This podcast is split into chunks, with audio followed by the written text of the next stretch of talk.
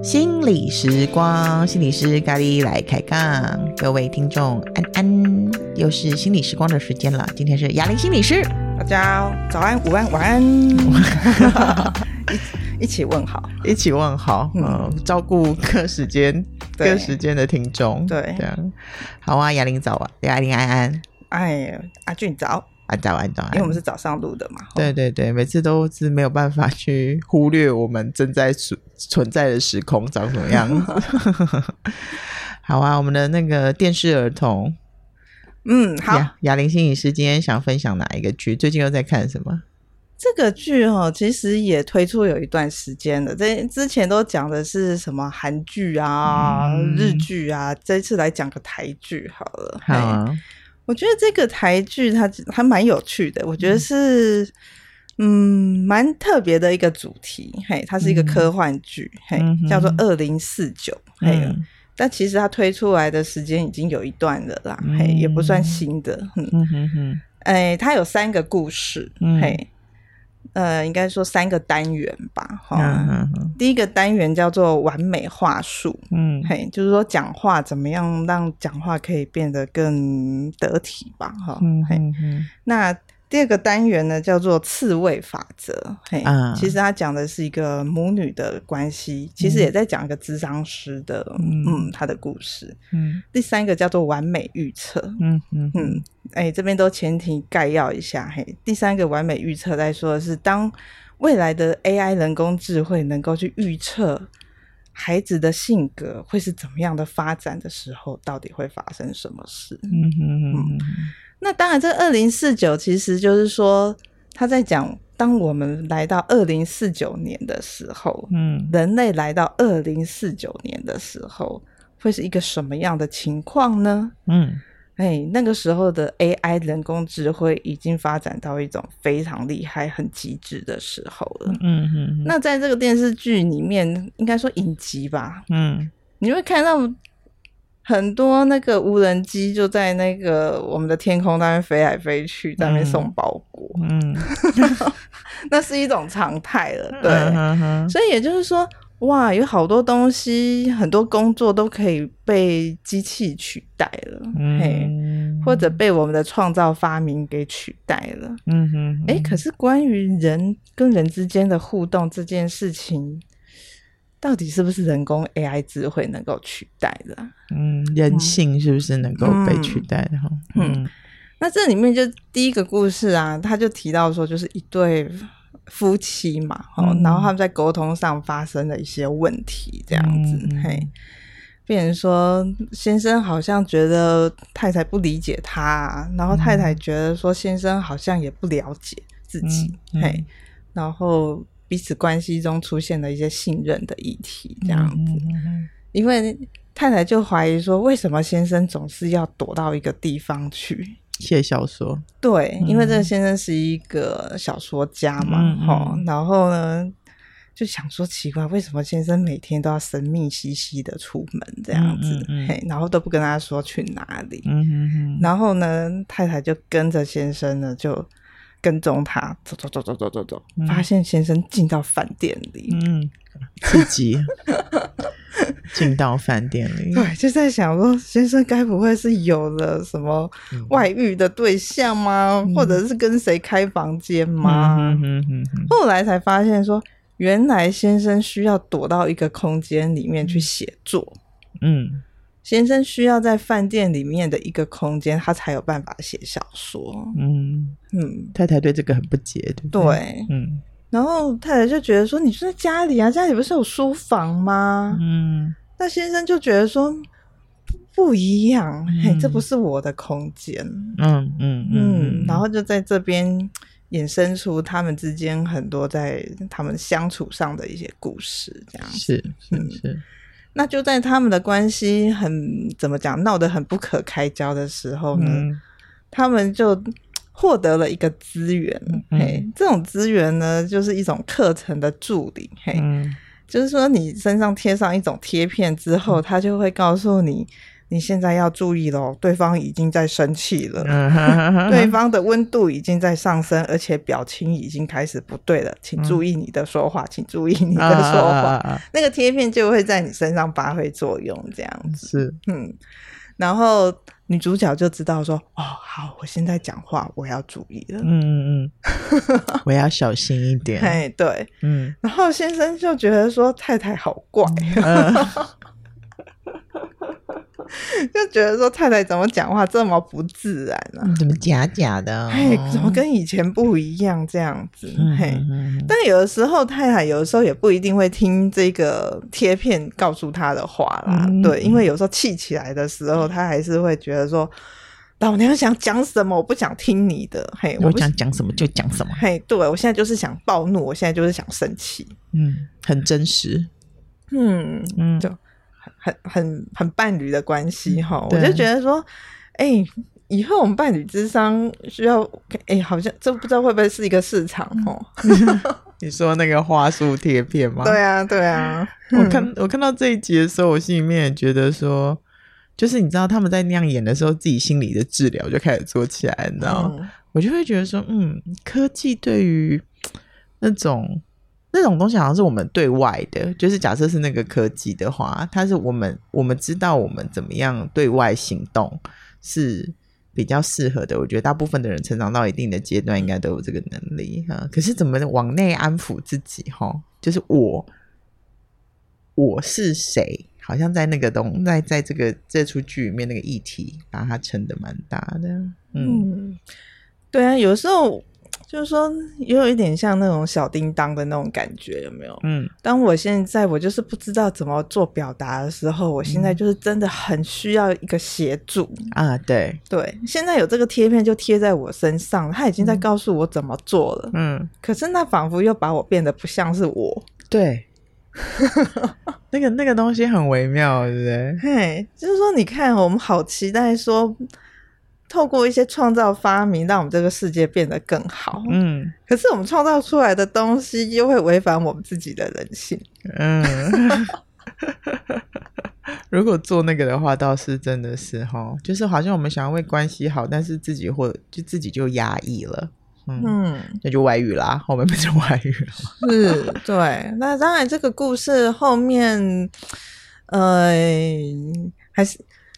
我我我觉得说，各位听众朋友可以自己再看下去。嘿、嗯，对我后面的就不剧不剧透了，嘿，不不说太多，嘿。但是我觉得说蛮值得探讨，就是说，哎、欸，我们都好希望说有人可以告诉我们怎么做啊。对。可是当有人真的告诉你怎么做，你要不要？嗯，对。好像又要跟自己的人性在拉扯。哦哦哦。嘿，你怎么观察那个拉扯？哈。这个拉扯就是说，好像明明我知道怎么说才是最适合的，嗯，对，嗯，但是我们还是会有我们的情绪啊，嗯，我们还是会有我们的想要，我们想要表达，对不对？嗯。嗯，就是说，我现在就是需要忍耐，我现在可能就是需要少说一点，嗯。嗯，可是。不行，我就是受不了，我就是要把它讲出来。是，可是这一讲出来，就是会有一些冲突，或者是说有一些那个怎么讲，不愉快，就是会发生。是，哎、欸，可是这是不是比较真实啊？对啊，所以我们怎么样让不愉快，就是那个气，就是我们展现自己的时候，那个气可以出来，但是又可以让关系延续哈。我觉得这是个蛮高难、蛮需要学习跟很有挑战的事情。嗯，嗯，那这个剧我觉得蛮幽默的地方，往往就是展现在说，嗯。那个贴片就已经在告诉你说，请注意，请注意，请注意，对方已经在生气了，对方已经在生气了，啊啊啊、请不要再说话，请不要再说话。可他还是要说，对不对？对对对对对对对，忍不住那口气咽不下去。嗯。然后这里面有一个部分也还蛮有趣的，嗯，就是说男女主角呢，其中一方应该是女主角的爸爸妈妈吧？哦、对对对对对，他们居然也在使用这个贴片，嗯哼，他们觉得用了这个贴片有帮助到他们夫妻的关系，嗯哼哼哼哼，我觉得那一段真的很有趣。也就是说，这个女主角的爸爸好像使用了这个贴片之后呢，妈妈就觉得说很满意，嗯嗯，嗯，就觉得说先生变得很乖这样子。嗯哼哼哼，但是在这里面当然也呈现一个状况啦，嗯，那就是原来这个爸爸。也得要一直压抑自己的感觉，嗯嗯嗯嗯，那到后来，你觉得这个长久的压抑是办法吗？一定会大爆炸的，是没有错。到后来，其实女主角的爸爸妈妈也也不要用这个贴片了，气死了，气死！互相压抑很烦哦。对，原来还是真实的部分还是很重要。嗯，你刚刚讲到这边，让我脑袋里面出现一个画面呢，我就觉得关系当中的一些冲突，好像是有时候它其实是蛮滋养的。讲坦白话是这样，就是说我们经历一个情境，然后我们可以在这个情境里面有一些发泄，就从我自己的内在有一些发现、发泄哦，然后。嗯可是又不伤害关系，嗯，嗯，我觉得前段都还蛮滋养的。可是有时候不知道为什么那个发泄的历程，那个出发的历程，就会就会有一种伤害感。有、嗯、有时候我觉得工作有时候会在这边工作啦，嗯，有时候别不太需要把那个发泄变成一种我攻击你了，我才得以什么。安定哦，还是就是你错了，我就对了，我就安定了，好像不太需要变成这样这样子。所以说到后来，其实反而好像这个贴片，我自己觉得哈，嗯，比较像是走到后面两个人怎么样去修复关系的时候，嗯。嘿，还真的蛮需要一些协助的耶！啊哈哈哈哈哈哈，真的蛮像在做伴侣智商的吼。有有有，我觉得那个气还是要气，那可是修复的确也会需要一些技巧。嗯，就是真的需要去留意到说对方的一些细微的变化。嗯哦，嗯，我觉得后面他其实的的确有，他们其实最后都是把那个 stapler 拿掉了啦，然后，嗯，可是我觉得他的那个中间有个转变是。啊、呃，我们好像都因着某一些冲突更了解了彼此，而愿意为了这段关系做改变。嗯，那时候改变，那些指指引才会发生。嗯，嗯，那个理解产生的指引才会发生嘛，要不然他们其实都还是一直在那种很怨呐。嗯，还有就是说，这个你不是也有？参与吗？老先生就说：“我就是看到你不喜欢啊，哒哒哒哒哒哒哒。所以那个实在是最多的冲突就在这边了。我是为你好，我是替你着想，这是冲突的基础哎、欸。其实，所以我觉得就是说，看到关系里，我们都很希望去维持某一种和谐，哈，嗯。但是有一些真实没有出来的时候。”那好像也不是真实，也不是踏实的和谐，对对对对，嗯，那踩的会有点空空的，嗯，就是说觉得你假假的，嗯，感觉不到你的真实，或者感觉不到你的情绪，嗯，哎，就是说明明踩到你，你居然说没事，好怪哦，连痛都不喊一声，对不对？对，好怪哦，嗯、很不真实哦，对。太忽略人性的那个部分啊，嗯嗯哼哼哼，所以我就在想说，哇，哎、欸，我不知道你你有没有想过，我们这一行未来真的会被人工 AI 智慧给取代吗？嗯，我我某个层次上觉得五十年后应该蛮有机会的吧。五十年后，五十年后啦，啊，对，因为我觉得，哎、欸，其实我自己有一种感觉是那个，包括。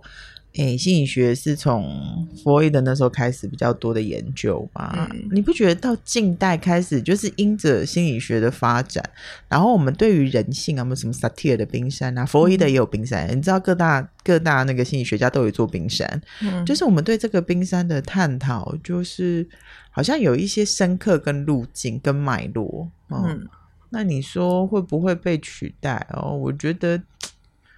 我觉得你不是没有机会，嗯。嗯，我觉得是一种辅助，我觉得是一种辅助，辅助有。哎，对，嗯、可能他真的，也许在未来真的可以发明很厉害的仪器嘛？哎、嗯。我记得以前哈，我们都会有学到一种东西，好像是一种生理的一种仪器，有没有？对对对对，它会去侦测你的心跳，然后侦测你的呼吸，嗯哼，然后你就是可以从这边去了解你的情绪。对对对，这个我记得。哎，这不知道叫什么生理回馈仪还是什么的？哎，对，如果我有讲错的话，欢迎观众。留言嘿，修正，让我们能够改正。嘿嘿，没有做好功课，所以讲不出来，讲清楚那叫什么？嗯，意思就是那种东西。对对对，我知道。对，现在已经有这样的发展了。有有有。对啊，所以以后可能真的可以发展的更好，说不定真的就是我们贴上一个贴片，我知道我现在呼吸、心跳现在好像都怎么讲？哎，有变化了，我就知道哦，我该察觉一下我自己哪里 something wrong 了。哎、欸，这其实跟你之前在学的东西就很像啊。他其实就在讲那个正念的概念嘛。嗯，正念其实是我去理，我去理解我自己，这样有没有觉得很奇怪？嗯，其实他概念就长这样，对不对？他创造了一个我去了解我自己的空间。嗯，这好像是那个，就是时代以来一直在。各大心理学家、宗教大师们，就是让我们要去发展的这一块，嗯、就是我跟我自己的那个空间。嗯嗯哼，如果以后被 AI 取代，我真的觉得又有点好笑。你说我去发展我自己的空间，然后我不用做这个练习，可是这个贴片贴上去，它就可以提醒我，你现在已经有哪里不大对劲了，你要注意，你要注意。嗯，可是刚刚，可是刚刚那个东西，它只是描述一个现象啊。我觉得人性的可贵是。我们自己比较能够再去理解我们自己为什么会变成这样子的路径。我觉得在在厘清跟练习的比较是我们去理解我们自己现在为什么会变成这样子的那个历程。嗯，那个历程是非常有意义的。所以啊，如果讲到人性哈，我觉得 AI 人工智慧应该难以取代诶。你说人性吗？对啊，因为我们人就是一直都在改变，一直在改变，哦、对一直在改变。啊、哦，这个我蛮认同。哎，一直在改变嘛？这个东西我有点认同，有一点存疑。某个层次上，我觉得人性在这个非常的基础的层面是一致的，就是我们很多东西是共享的。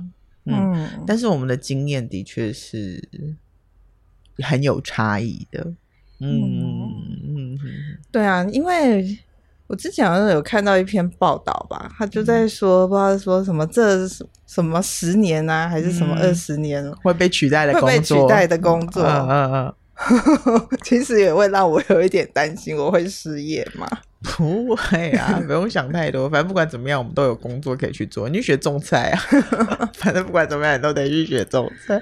哎，我觉得说那个不会失业，我觉得那个心情比较像是说，我觉得我们这个专业，他真的是在面对的。我就是说，智商工作或者助人工作，他其实真的一直都在面对，就是一直在变动的人啊。对对。对它真的不是像，比如说什么无人机那些包裹运来运去那种 routine 的那种规律性的那种工作，它好像真的可以被一些设计发明给取代。嗯，可是怎么去了解人性，了解人怎么想，人怎么思考，然后帮助人们去了解自己。嗯嗯嗯，嘿，这个部分。嗯，科技能不能走到那个部分，我我我确实真的是不清楚。但是我相信它会是一个很好的辅助，因为我们人还是有一个生理的部分。嗯嗯嗯，这个部分生理给我们的回馈还是重要的。嗯嗯嗯嗯。可是我们内在那个怎么变动？我觉得我们自己还是要对自己做功课。没错，我同意，完全同意。嗯哼哼哼哼，就像你讲的那个科技总，不管我们创造了什么，它都是外在的嘛，哈。但是我们怎么去经验我们自己？那个那个经验是既独特又没办法取代，也不好说。嗯嗯，而且那就是自己的功课啊，自己的作业是要把它写完。嗯嗯。就是说，我相信科技可以有一些方式可以协助我们了解我们自己。这样、嗯，可是怎么去往内在去看？嗯，内观哈。嘿，那那个，我觉得这么说吧，每一个人都是自己独一无二的艺术品啊。对对对，你你是你自己创造的结果吗？对、嗯、这个部分，不管外在的科技怎么样的方便，嘿，我我觉得说，去看到自己这个部分，它还是无可取代的功课。你是你自己创造的结果，这句话蛮有意思的，你要不要多讲一点？我们有我们的意念，我们有我们的想法，然后还有一个就是，我觉得 AI 人工智慧有一个部分最挑战的就是人的选择啊，嗯嗯哼，对，一个机器帮你做的选择真的是贴近你想要的吗？嗯，是不是你自己最贴近你自己，你自己才知道你想要选择什么？嗯哼哼哼哼。我们到底是要做一个，呃，外面看起来好的，还是我对我自己负责的？哦，有时候即便我确认这件事情会被我搞砸，就是我这样行动会被我搞砸，但我还是这么做了啊！就我对我自己负责，嗯、对那个选择力的确是，嗯，人们怎么怎么去经验，然后怎么做出这个选择，为这段历程负责，每一段时间每一个 moment 都对自己负责，那个东西好像真的是。我觉得那是对我自己而言，到现在有点是那种安身立命很重要的一个基础。哎，嗯，假设我的选择都是因着外界怎么样做才是最好而去做选择，哎，我每天会过得很惶惶不安。说，嗯嗯，就是我觉得说，这就是身为人很特别又很珍贵的部分吧，嗯，因为我们。可以跟我们的感觉在一起，我们就知道说怎么样的。我基于一个我自己的一个什么样的感受，我想为我自己做一个什么样的抉择。哈，哈，嗯，那是很珍贵的部分，对对对。对，所以有些时候都会看到说，很多人都会做出一些很跌破大家眼镜的事情啊。嘿，最近常常也是啊，就是。好像是什么职考吗？还是什么、uh, 什么？现在叫什么学测吗？哎，糟糕，我不知道那个高中生那个考试现在到底什么？以前我们那个年代叫联考，我们就高中考大学好了。我也不晓得那叫什么名字。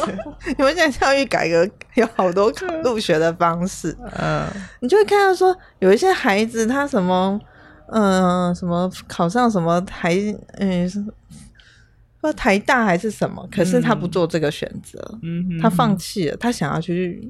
呃，就说是读什么军校吗？嗯哼，或者是有一个小孩，他什么作文满级分去种田？对对对对对对对对对，哎，类似这样子。最近有好多类似这样的故事。嗯哼哼哼，嘿，那都好像不是因为你外在，大家认为说，嗯。什么样叫做最优啊？嗯，嘿，然后这样子叫做符合一种社会规范啊？哎、嗯，应该不是规范，价值，啊，社会价值，社会期待哈。对，嗯嗯嗯，那你依循着你自己的内心去做决定。嗯，所以我有时候看到那个新的一代的进展的时候，一部分当然也会有一点焦虑了哈。但是有时候看到他们也觉得这种孩子的世界真是很珍贵，好像。反正对我而言，就是时时光就是一代传一代嘛，嗯，历史就是一代传一代啊。我们前面经验到了一些，如果我们服膺于真的，我们创造了一个所谓好的价值的时候，对人们的一种压迫。嗯，然后后来我们反正我们每一代都在改革，改革或许改革的好，或许改革的不好，或许让人觉得很轻松，或许越来越压力越来越大。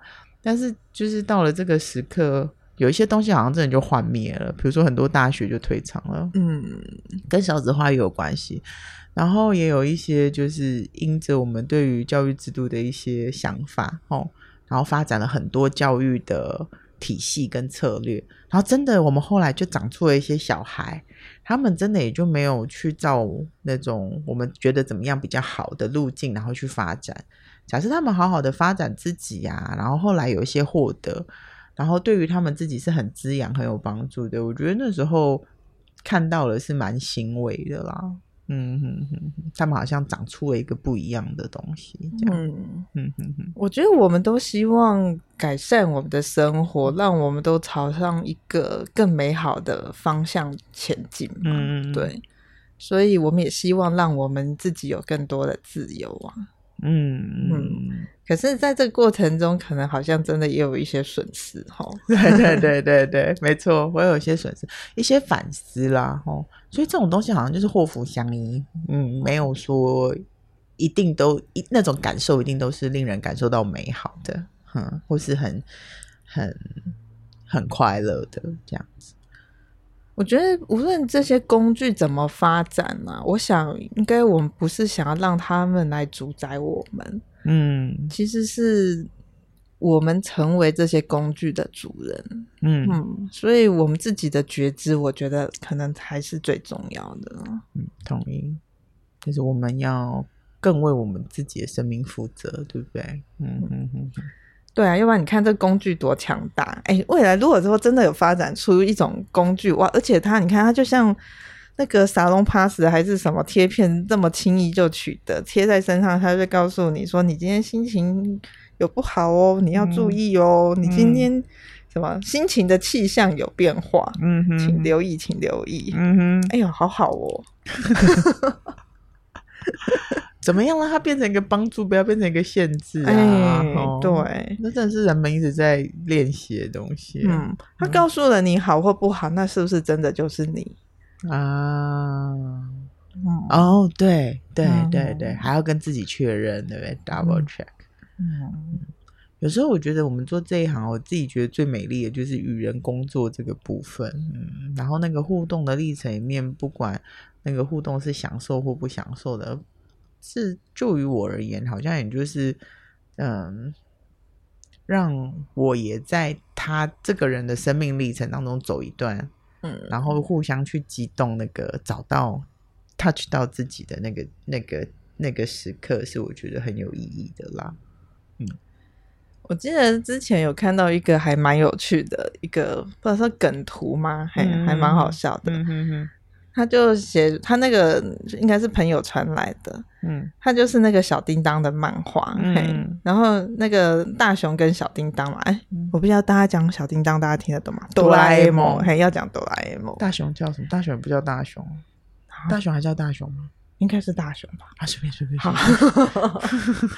然后呢，那个漫画里面那个那那个故事就在讲说，嗯。哎、欸，他就大雄就意思就是说，哦，我好希望说哈，以后啊，我们就是可以在家里上课喽，嗯、然后呢，不用去学校，嗯、然后呢，那个画面里面就真的出现一台小小的电视，嗯、然后大雄就一边泡澡，然后就可以看电视。嗯嗯嗯，哦，那是他的梦想。嗯。那个时候提出来这个梦想，那其实好像不知道是二三十年前的漫画嘛，吼，更早了吧，四十年前，哎呦，四十年前。可是我们现在真的啊，嗯，就这样子。疫情之后，我们的小孩真的都在家里线上上课，对啊，很神奇哦，嗯嗯。但是说真的，真的线上上课真的有为我们带来更多的便利，可是好像似乎也带来了一些，嗯，也许一些损失吧，有一些挑战。嗯，祸福相依啦，吼，怎么样让这个取得平衡是一辈子的功课。嗯，好啊，那、啊、我们今天先讲到这。嗯，你最后还有什么话想跟大家说？今天跟大家分享的应该是说这一个二零四九那。关于 AI 人工智慧带给我们生活的反思啊，齁，嗯，不过这样讲完，我觉得我担心的事应该不会成真，不会啦，不会。好啊，二零四九之后还会做第二集跟第三集吗？嗯，好啊，第二集我们会谈的是刺猬，对，刺猬法则，嘿，嗯、哼可以预告一下下，嘿，谈的就是智商师遇到自己的议题该怎么办。听起来很刺激，我们我们两个也会需要自己好好做准备的。嗯，对。好，那我们今天就先到这边。好，各位听众，拜拜，拜拜。